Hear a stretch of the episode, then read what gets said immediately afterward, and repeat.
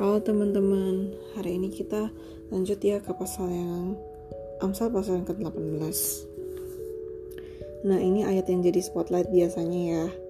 Ayat yang ke-12 Tinggi hati melalui kehancuran Tetapi kerendahan hati melalui kehormatan.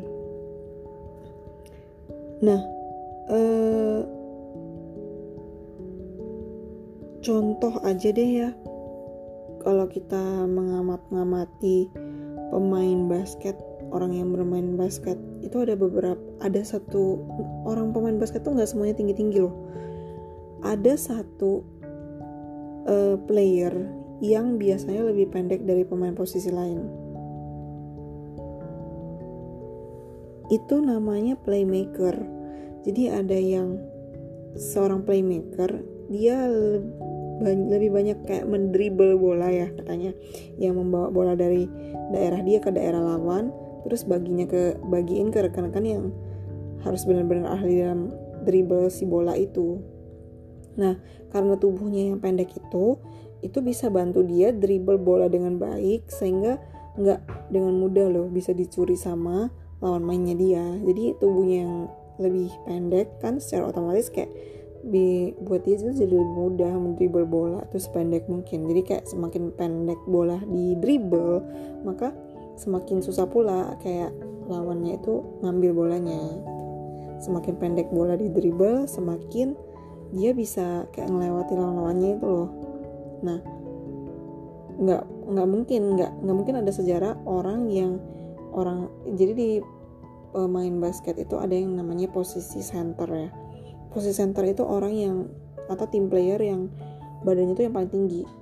Nah nggak mungkin nggak ada sejarahnya orang yang center itu pemain center itu pendribble bola yang baik nggak ada sejarahnya. Tapi kalau playmaker itu iya maka malah makin pendek tuh makin bagus gitu ya.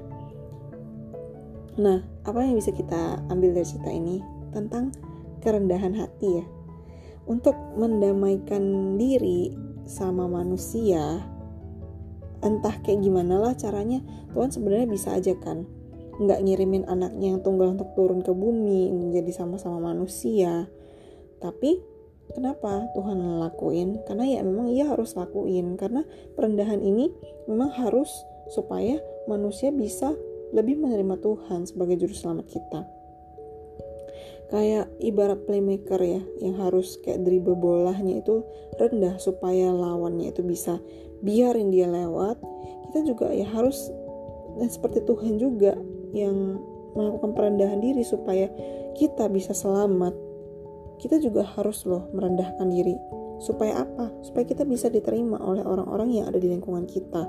Bukan karena kita cuma mau penerimaan ya, bukan maksudnya kita jadi people pleaser gitu supaya orang lain tuh selalu menerima kita, bukan. Maksudnya semakin rendah hati kita, semakin mudah orang lain pasti akan menerima kita dan memberikan penghargaannya pada kita. Kayak uh, si playmaker tadi tuh kalau dia berhasil uh, apa namanya? Mendribel bola rendah di area lawan, dia berhasil mencuri poin gitu loh. Nah, kayak gitu kerendahan hati kita juga lah yang bisa atau yang memampukan kita bisa menang di area kehidupan yang kita masuki. Nah, di Amsal juga dikatakan kerendahan hatilah yang pada akhirnya akan membawa kehormatan gitu. Jadi bukan kita gila hormat ya enggak gitu. E, terus kita pura-pura rendah hati enggak, tapi memang rendah hati itulah yang akan menuntun kita yang akan membawa kita kehormatan itu sendiri gitu gitu loh. Jadi seperti yang pendribal tadi dia uh, yang paling rendah itulah yang akan bawa dia menang gitu loh. Semakin pendek tubuhnya itu semakin dia bisa dengan mudah mendribel bola di area lawan gitu. Jadi intinya gitu ya kita seperti yang Amsal katakan kerendahan hatilah yang akan membawa kehormatan kerendahan hati mendahului kehormatan. Semoga memberkati teman-teman